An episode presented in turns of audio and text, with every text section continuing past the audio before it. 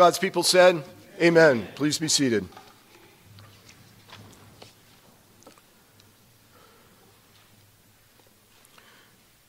God continues to lead us from His Word.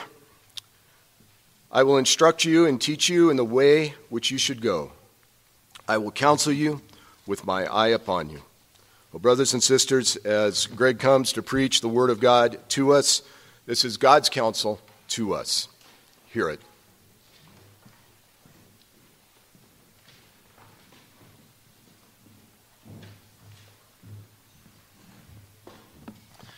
Family of God, let me invite you to turn your Bibles to the book of Malachi, chapter 2.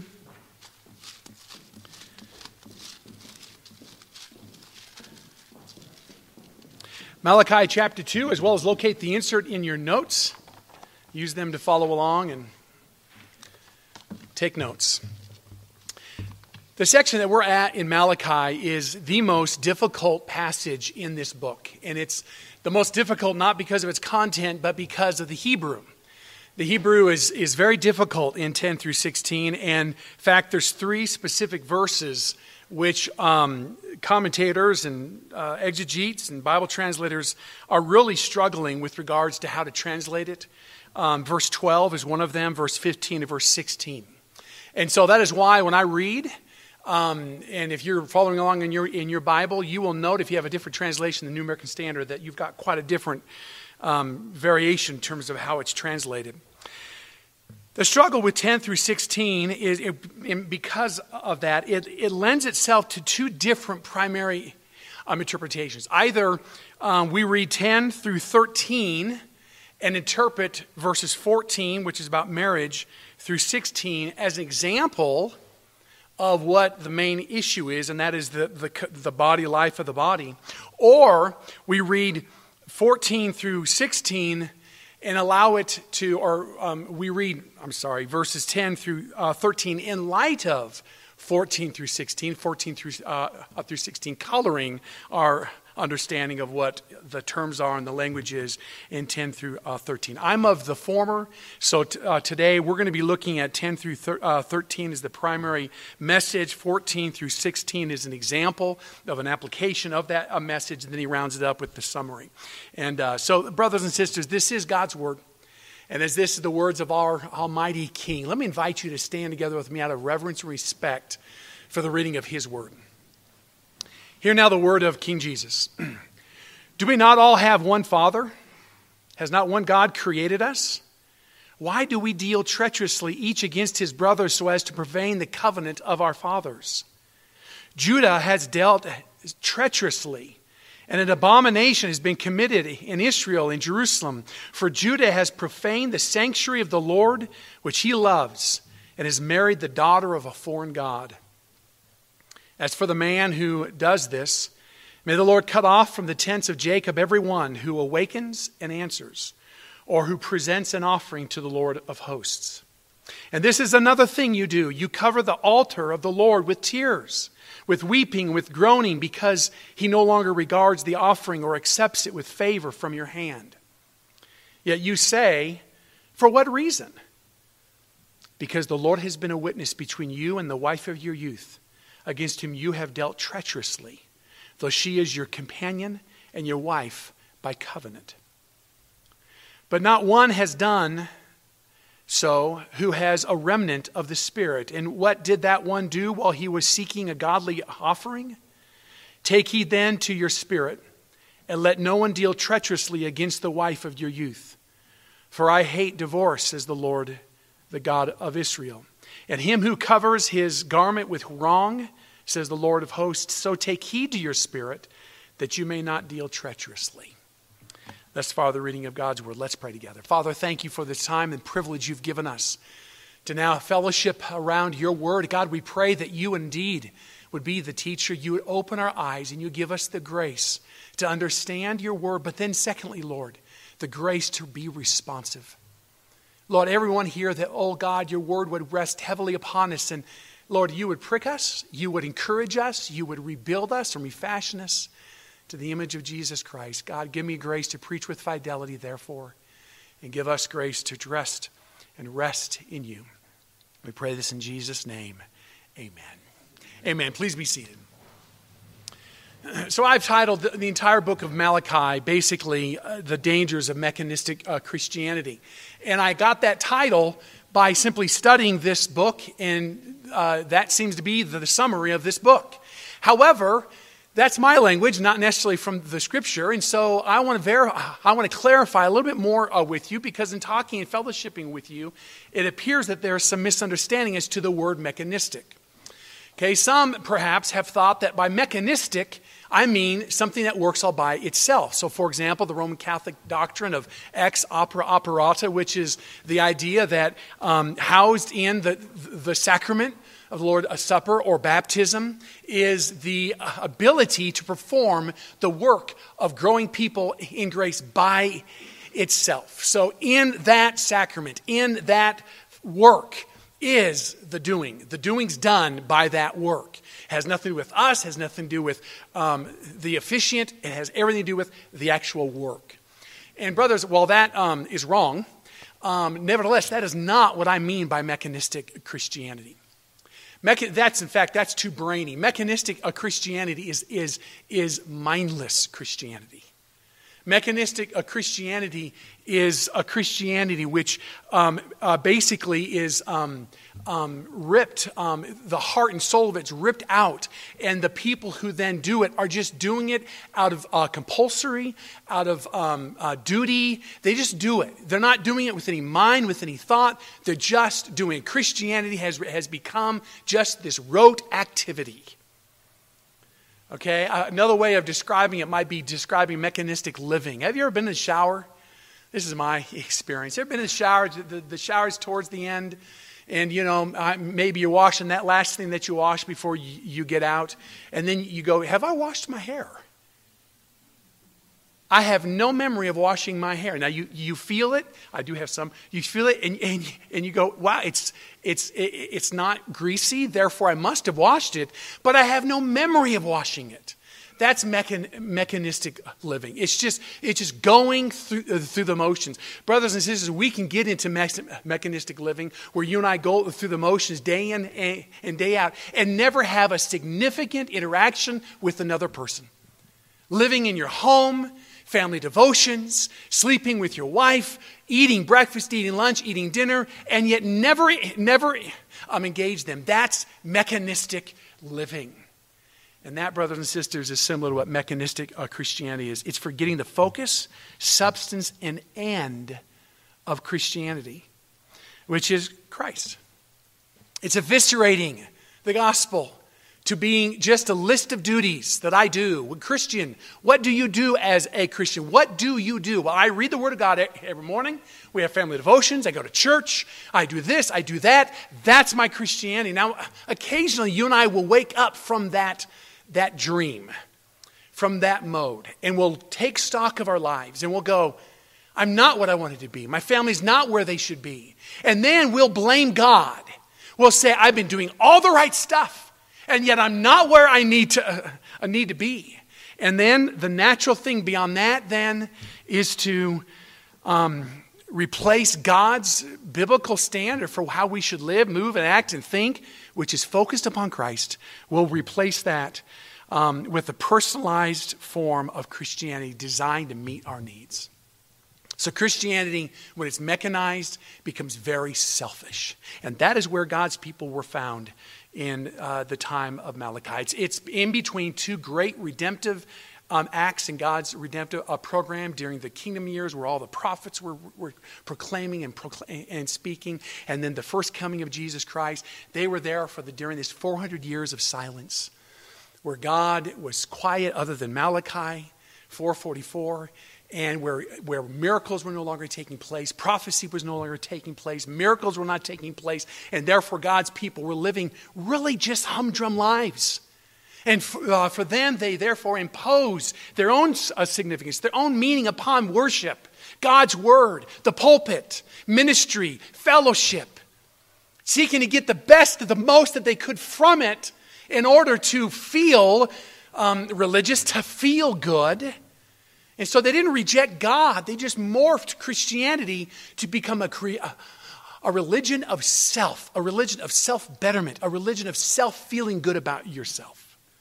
So God sent Malachi not to condemn, but to correct and to straighten out and to encourage God's people. Now, Malachi chapter 1, verses 1 through 5 is the foundation upon which, through which we interpret everything else, and that foundation is the love of God. God here is not venting his wrath, he is loving his people. I love you, brothers and sisters. And because I love you, I've sent Malachi to come and give you six or seven, depending on how you break it out, six or seven encouragements, exhortations, and yes, rebukes. That you and I would not live that humdrum life, but that we would have a, viv- a, a, a a, a, what was that? Um, a life in our walk, which is focused upon God, focused upon Christ, not upon religiosity. Thus far, we've seen the first message he gave revolved around worship.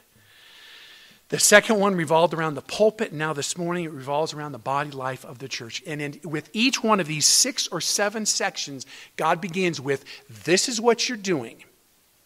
He describes their compromise. And then he, he, he then gives the uh, correction. So this morning, we're going to begin by looking at the symptoms of mechanistic Christianity when applied to the body life of the church. Okay, so notice with me two symptoms. You know a church has fallen into mechanistic uh, Christianity when these two things take place. Number one, we trample underfoot the body life of God's people. Verse 10. Notice with me, verse 10. Do we not all have one Father? Most likely, this is a reference to Abraham, although commentators argue it could be Jacob or it could be God. Regardless, the point is the same. If we have one father, then we're a family. And if we're a family, then we have obligations to one another that go way beyond our obligations to the world. If we have one father, then brothers and sisters, we are one family. And then the next uh, question Has not one God created us? Now that's in reference not to the world, but to the family. And he's referencing the doctrine of creator rights. What is the doctrine of creator rights? Well, Revelation 4 is one passage I've memorized that is a beautiful detail of it. Notice it. Worthy art thou, our Lord and our God, to receive glory, honor, and power. You're worthy to be worshiped. Why? For thou didst create all things, and because of thy will they existed and were created. The doctrine of creator rights is because God created us, he has the right to be worshiped. But it's more than that. In our text, he's referencing the doctrine of uh, uh, creator rights in the context of the covenant body, in essence, saying, because God made you and gifted you, think of 1 Corinthians 12 uh, 7. He has then given you the gifts, talents, and abilities that he's desired that you might bless the body of Christ. That's the idea here. We have one Father, we're a family. He made us just as we are to invest in that family, to bless that family. Brothers and sisters, you will mark this. Mark this. Christianity is a religion of otherness. Christianity is a religion of giving. God gives us extra money. In the U.S., we all have it. Have it. 1 Timothy 6, 13 and following. He gives us extra money that we might use it to bless the body. Think about that. He doesn't give you money that you might have an easy life. He gives you money that you might give. He gives you gifts that you might give. He gives you station that you, that you may give. That's the whole point of the covenant body of Jesus Christ. And now he comes to his main uh, question Why do we deal treacherously each against his brother so as to profane the covenant of our fathers? The covenant here is in reference to Abraham, which was renewed in Isaac, Jacob, and then Moses, and then David, and then fulfilled in Jesus Christ. But, brothers and sisters, that covenant has various and sundry aspects to it. But the emphasis in this passage is, is the community that that covenant um, created. Listen to Genesis 17 7. Notice it. I will establish my covenant between me and you, this is Abraham, and your descendants after you throughout their generations for an everlasting a covenant. This just isn't for the individual, this is for the entire clan, the entire body, the entire family. I'm going to create this family through you to be an everlasting covenant, to be God to you and your descendants after you. This promise established a culture in Judaism where God's people cared for each other. In fact, brothers and sisters, because of God's love for his people when they were yet so wicked and so immoral and so bad, the ethic arose from the covenant that Christianity is all about caring for the weak and the hurt and the, and the needy. Jeremiah chapter 22. God pled the cause of the afflicted and needy. Then it was well. Is this not what it means to know me, declares the Lord? You know the essence of Christianity? Giving. Giving your life up unto God giving your life up unto your spouse, to your children, to your parents, to your siblings, to your brothers and sisters in Christ in this body. That's the essence of Christianity. And what a radical uh, statement. In the ancient world, weak people, hurting people, poor people, inf- um, infirmed uh, people were, were that way. It was believed because they had sinned or their parents had sinned. Remember John 9.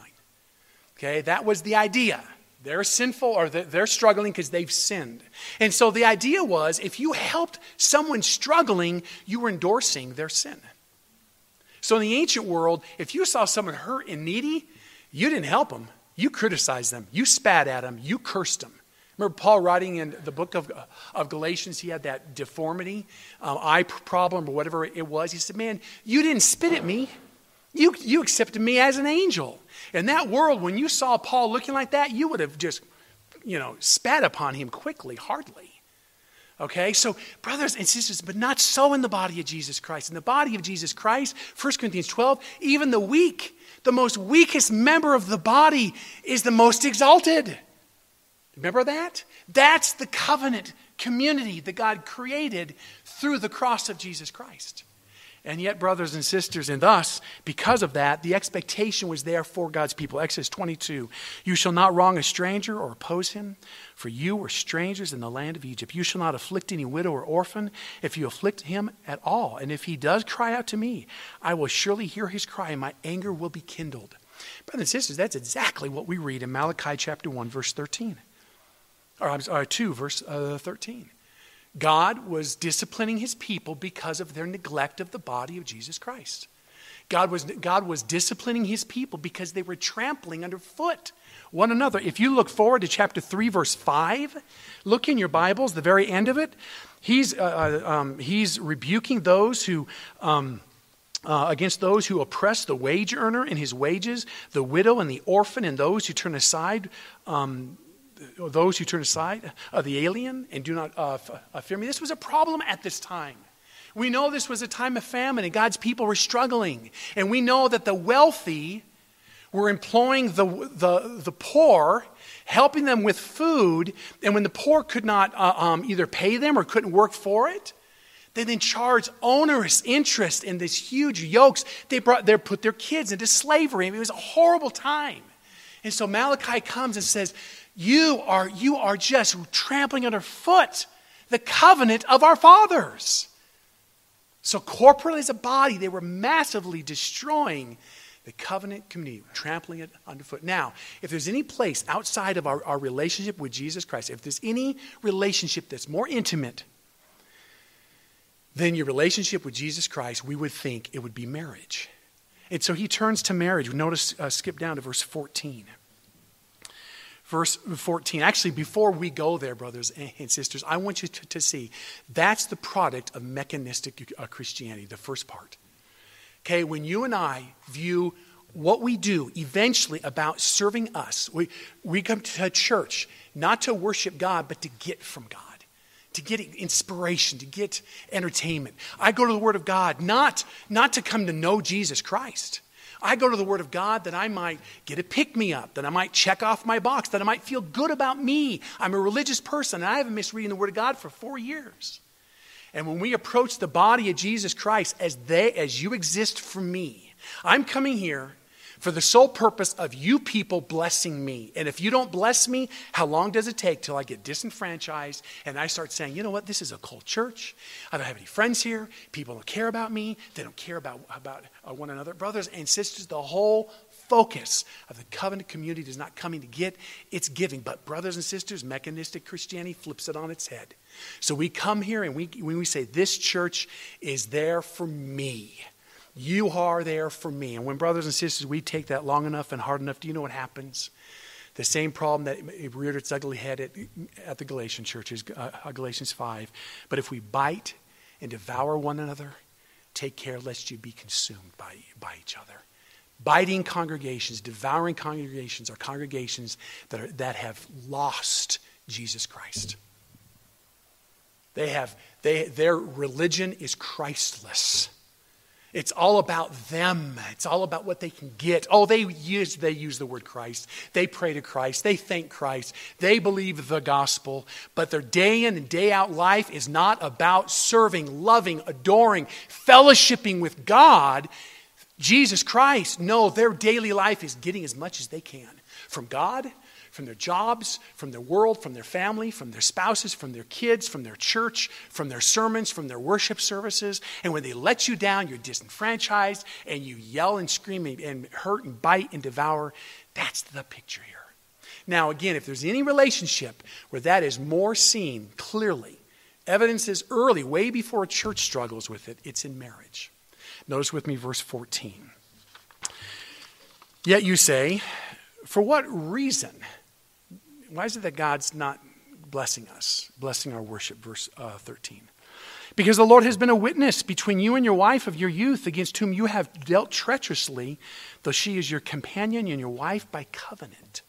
Now we know from Nehemiah and Ezra the background here. Nehemiah and Ezra both tell us that at this time God's people were, were marrying Gentile women. And not, it's not the, the race that, that was the problem. It wasn't that they were marrying other races, it's they were, they were marrying non believers. Okay?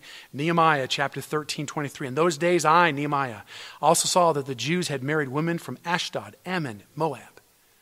And it gets even, even worse many commentators on this pa- uh, passage, and I'm not going to go through the long journey as to show you where it comes from, but it is from verses um, the fact that he's dealing with divorce and the fact that God hates divorce and on and on and on. Um, belief that on Malachi went even one step further. Not only were they divorcing their, their, their, their spouses, and, uh, but they were divorcing them to marry Gentile women, to marry non believers. Okay, T.V. Uh, Moore put it this way. Um, uh, the women whom you have wronged, so he's sort of paraphrasing Malachi. The woman whom you have wronged was the companion of, of, those earlier and brighter days of your life when, in the bloom of your young beauty, of her young uh, beauty, you, she left her father's house and shared in your early struggles and rejoiced in your later successes, who walked arm in arm with you along the pilgrimage of your life, cheering you in your trials by her gentle ministry. And now, when the bloom of her youth has faded and the friends of her youth have gone, when her father and mother, whom, you, whom, whom she left for you, are in the grave, then you cruelly cast her off as a worn out, worthless thing and insult her, her, her holiest affections by putting an idolater and a heathen in her place. So, brothers and sisters, it manifests itself in marriage. And the most clear way it does is when, and you see across our world today, in the, the church, just as mechanistic Christianity makes God all about me, Christianity all about me, me- mechanistic marriages make your spouse all about you. Man, you exist for me. And if you cease pleasing me, if you cease making me happy, if you cease serving me the way I expect to be served or spoken about or viewed, then I get upset and I get angry that's mechanistic uh, Christianity. And it rears its ugly head very early on in our, if you're married, in your spiritual walk, and that your marriage becomes struggles where each vie for themselves. Vend, uh, right? It's my turn. It's my turn to go out with my friends. It's it, you know tit for tat marriages, tit for, uh, for, tat changing of the child's diaper. Hey, I changed the last uh, diaper. It's not about service. It's all about me, and it's my rights and my turn. And so God comes here and he addresses two very clear areas where mechanistic uh, Christianity is having a horrible impact upon the community. The body of life of the people of God as exemplified ultimately in their marriages. Now, how do you get to a place like this? How can you profess faith in Jesus Christ? All of us love Jesus Christ, at least profess that we love him, and then bite and devour each other as a body. How can you be married and love this person and, and say, I'll lay my life down for, for you, only to in 3, 5, 10, 20 years later to find yourselves eating each other up, biting, devouring, consuming each other? How does it happen? How does mechanistic uh, Christianity occur? We've already answered that a couple times now, but we're going to answer it almost every single time we, we look at it. Notice with me the twofold cause. Verses 11 and 12. One, the compromise of God's worship. Verse 11. Judah has dealt treacherously, and an abomination has been committed in Israel and in Jerusalem. Four, Judah has profaned the sanctuary of the Lord, which he loves. Now, without 15 and following, or 14 and following, we understand this in reference to the um, worship of God. Now, if you read um, this in light of that, then you're going to say this is them divorcing and uh, marrying Gentile uh, women. But, but, brothers and sisters, the natural way to read this is he's talking about they've profaned the sanctuary of the Lord, the worship of God. How? And has married the daughter of a foreign God. Understand what that means. That's a colloquialism. What that means is they didn't give up God. That would be marrying a foreign God. They didn't say, hey, you know what, we're done with Yahweh, we're going to worship Baal. Okay? No, what they're doing, just like Solomon, they're marrying the daughter of a foreign God, which, which implies what happened when Solomon uh, did that? His faith was corrupted in essence, he began worshiping God according to the traditions of his, of his foreign wives. And that's the idea. This is the track record of God's people. Often, other than the era of Manasseh and that, that dark time, God's people did not reject Yahweh. But they took the liturgy, the worship liturgy of Baalism, and they brought it right into Yahwism, and thus they worshiped God according to the principles and mindset and worldview of Baal. And that's exactly the language here. Judah has profaned the sanctuary of the Lord which he loves and has married the daughter of a foreign God. Brothers and sisters, your worship is corrupted. You think worship is all about you. Isn't that the land in which we live? Think of broad evangelicalism. Think of the church in, uh, in America. Worship is all about us. In fact, you can go to different theological seminaries and they'll teach and train you how to raise up, become really, really good at giving a church that, that, that meets all your, your needs. Brothers and sisters, the moment we do that, we have corrupted our walks, we have uh, corrupted a Christianity. It's not about us. It's not about what we do. And thus, brothers and sisters, those who do that, these are the priests here, those who actually led in compromising this. Remember last week's sermon, last week's text? The priests were compromising the pulpit to please the wealthy and the powerful.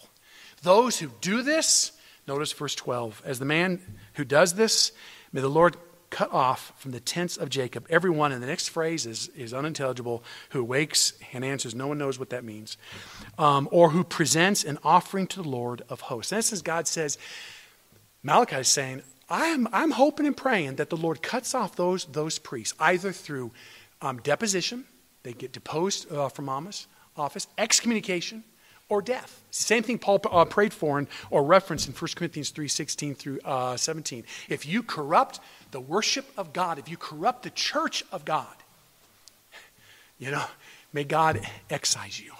So, brothers and sisters, this is incredibly serious. Why? Why is mechanistic a Christianity there? Because, brothers and sisters, we've changed worship from being a place where we go and give, adore, exalt, glorify, to a place where we get. Now, brothers and sisters, fundamentally here, you need to realize uh, something big. We, you, um, you and I will go wrong if you and I think that worship is an activity of the believer. It's not. It's our identity. Do you know, understand that? Mechanistic Christianity begins when you and I began thinking of worship as something we do. Because the moment we say it's something we do, it's separate from us, and then we began in time, because we grow bored with it, first uh, um, message, um, we begin tweaking it, make it something that we like. Brothers and sisters, worship is not something we do as a Christian. It's something we are, Philippians 3 3. 1 John 4 23. God is seeking true worshipers. If you're saved, guess what you are? Not what you do, what you are. You're a true worshiper of God. Now you go, why is that so important? It's so important because it, it, it, it, um, hits at the very foundation of how you identify yourself. In the Old Testament, when you became a priest, guess what? You were accepted and able to enter into the presence of God. Do you identify yourself as a priest? You are, 1 Peter 2, 8b through 9. Is your identity that I am one who has full access to God at all times? I am one who lives in the presence of God at all times, deo, before the face of God. And therefore, I'm not doing things to get God to accept me. I'm doing things because God accepts me because I'm living in the holy of holies, because it is well with my soul before God. Remember Romans 12, 1? I did a sermon on this, I don't know, six months ago. I urge you, therefore, brethren, by the mercies of God, to present your bodies a living and holy sacrifice acceptable to God. We misunderstand that verse, recall. We think what we do makes us acceptable to God. And Paul is not saying that. He's saying because you're acceptable, present yourself a living and holy sacrifice unto God right? Your identity. What is your identity? You are worshipers, you are priests. Mechanistic Christianity makes you no longer a priest, no longer a worshiper. It makes you someone who engages in worship, who engages in fellowship, who engages in Bible reading, who engages in marriage. And when those things let you down, you begin morphing them, changing them, leaving them, um, uh, exchanging them for that which, which, which wets your whistle or whatever the expression is right? So, brothers and sisters, the reason, why is it that they fell into mechanistic Christianity? Just as his first message was, chapter 1, 6 and following, their worship had become compromised, their identity had been compromised. But, secondly, brothers and sisters, not only was their worship compromised, but God's salvific grace. Notice with me verse 13. And this is another thing that you do. You cover the altar of the Lord with tears, with weeping, with groaning because he no longer regards the offering or accepts it with favor from your hand. Now you go, what's wrong with that? Isn't that natural? No, it's not natural. Well, I guess as a sinner it is. In our flesh, it might be. Brothers and sisters, this is placating Christianity. This is Ezekiel 8 14, where the women gathered in the temple during Ezekiel's day and were weeping for, eh, for Tammuz. They were weeping, trying to evoke uh, uh, Tammuz to act on their behalf. This is placation. So God's people, having compromised what worship is, what they were, now transformed their entire relationship with God as a performance where they had to placate God through their tears, their many tears. They went to the temple and they wept to show how worthy they were for God to do the different things that they wanted Him uh, to do. So, brothers and sisters, not only did they compromise the worship of God, they compromised the gospel. Remember that account in 1 Kings 18 where Elijah is, is having a, a competition um, with the 450 prophets of Baal? Notice, brothers and sisters, how the prophets went about getting their God to light their sacrifice. Then they took the ox which was given them and they prepared it, called on the name of Baal from morning until noon, saying, O Baal, answer us. But there's no voice, and no one answered. They leaped about the altar, and they made, um, which they had made. And it came about at noon that Elijah mocked them and said to them, Call out with a loud voice, um, for he is a God. Either he's occupied, meaning he's gone to the bathroom, or gone aside, or is on a journey, or perhaps he's asleep and needs to be awakened. So they cried with a loud voice. There brothers and sisters, they're, they're trying to placate Baal to get him to, uh, to act and cut themselves according to their custom with swords and lances until the blood gushed out of them. And it came about when midday was past that they raved until the time of the offering of the evening sacrifice. That's what we're reading about in our text, that raving. Okay?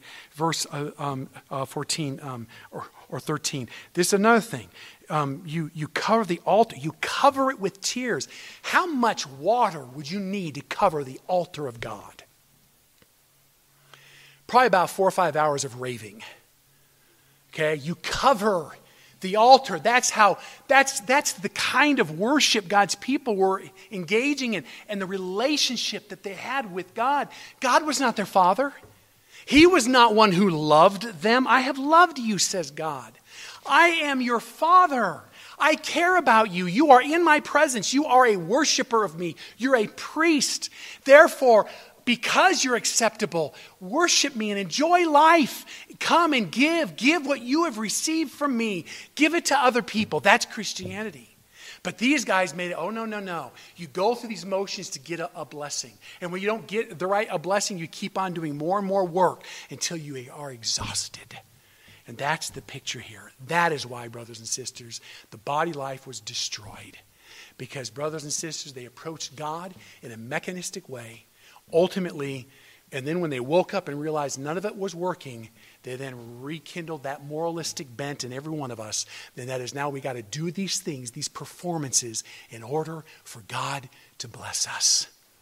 And when you have that mentality, you go to church to get. And you're in your marriage, you're in your marriage to get.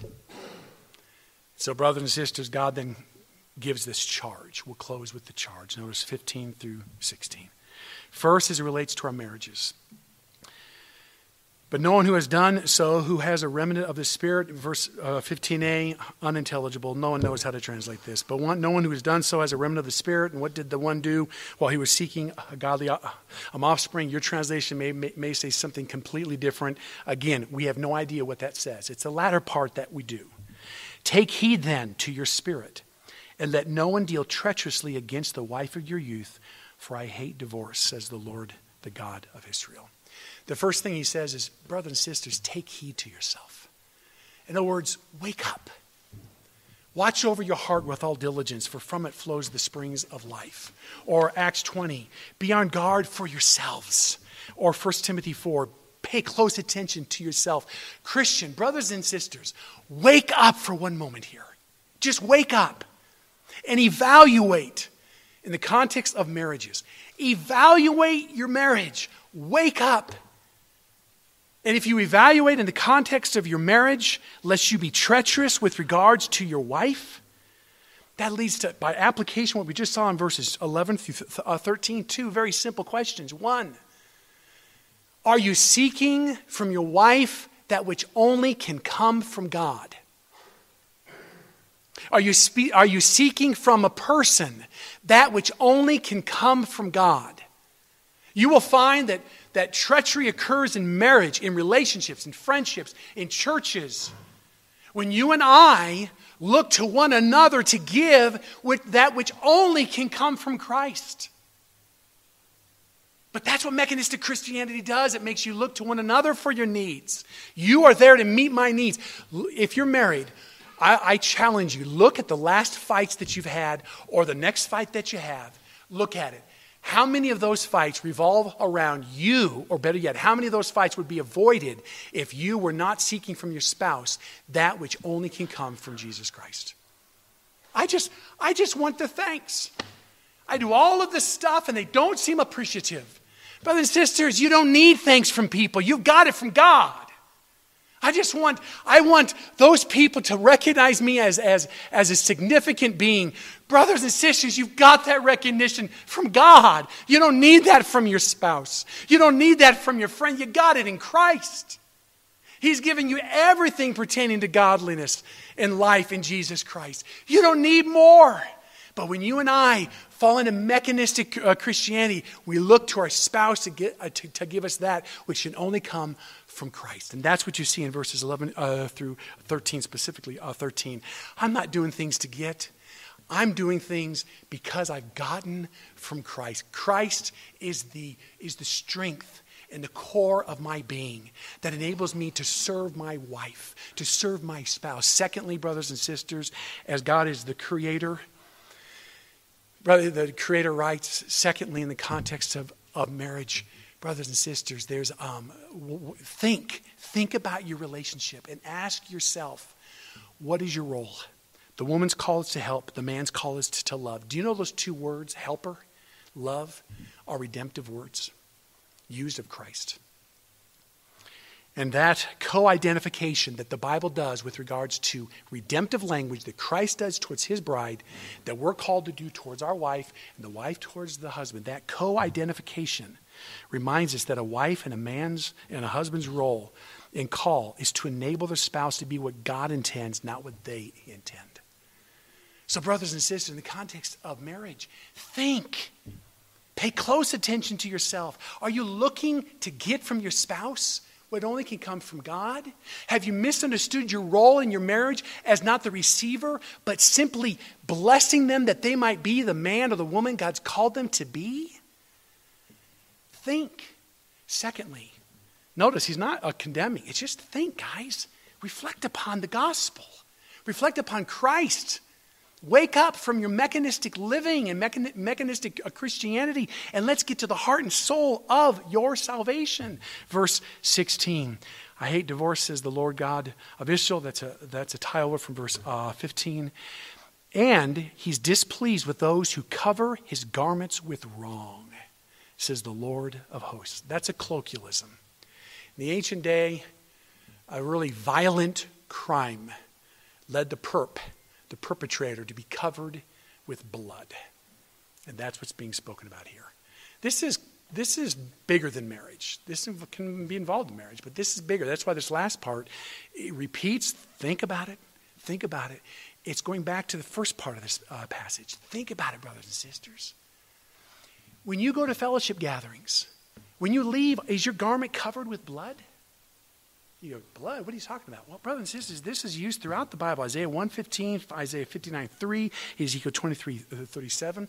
God's people were, were raising hands covered with blood.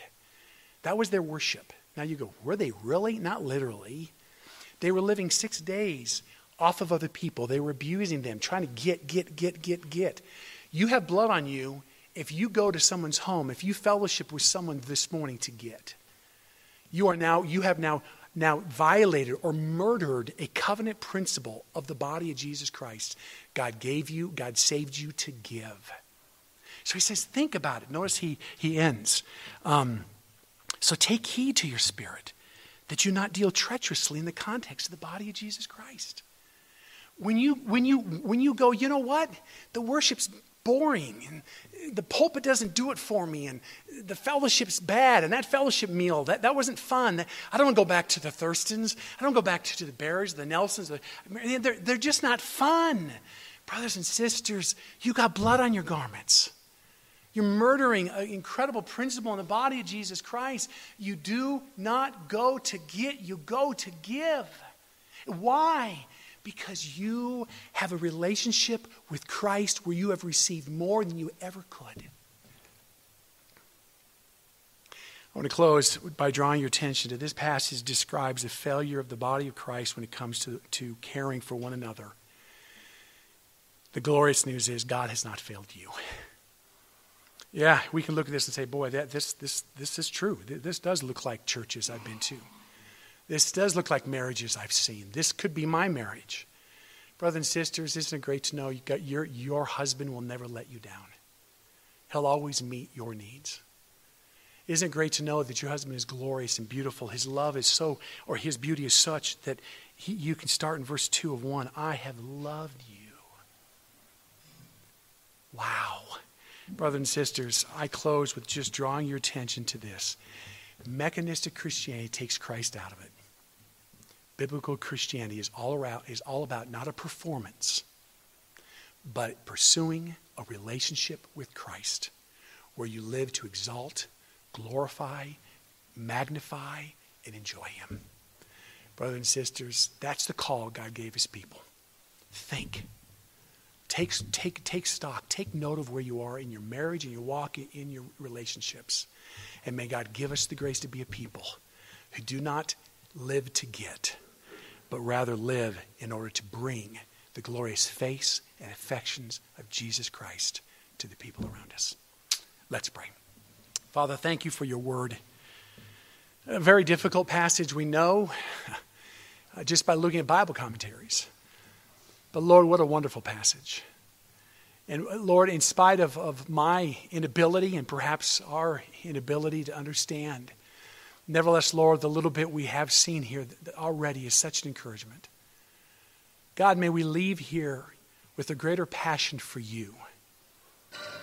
May we leave here with a greater hunger to, to, to love you. Lord, we know we love because you first loved us, and we will love the body of Jesus Christ. only insofar as we are loving you. So, Lord, we pray this day, way before I'd pray for the marriages in this body and the fellowship of this body or any body. I pray, O oh Lord, individually for the brothers and sisters in this church that we, O oh God, your children, would leave here with a greater passion to know you, to fellowship with you, to have our needs met by you, to exalt and glorify you, that you might increase, that we might decrease, and that we might live our lives basking in the light of you, our great and glorious God, in whose presence we have been brought through, through the redeeming grace of Jesus Christ. So, Lord, we pray this in Jesus' name. Amen. Amen. Let's go to the table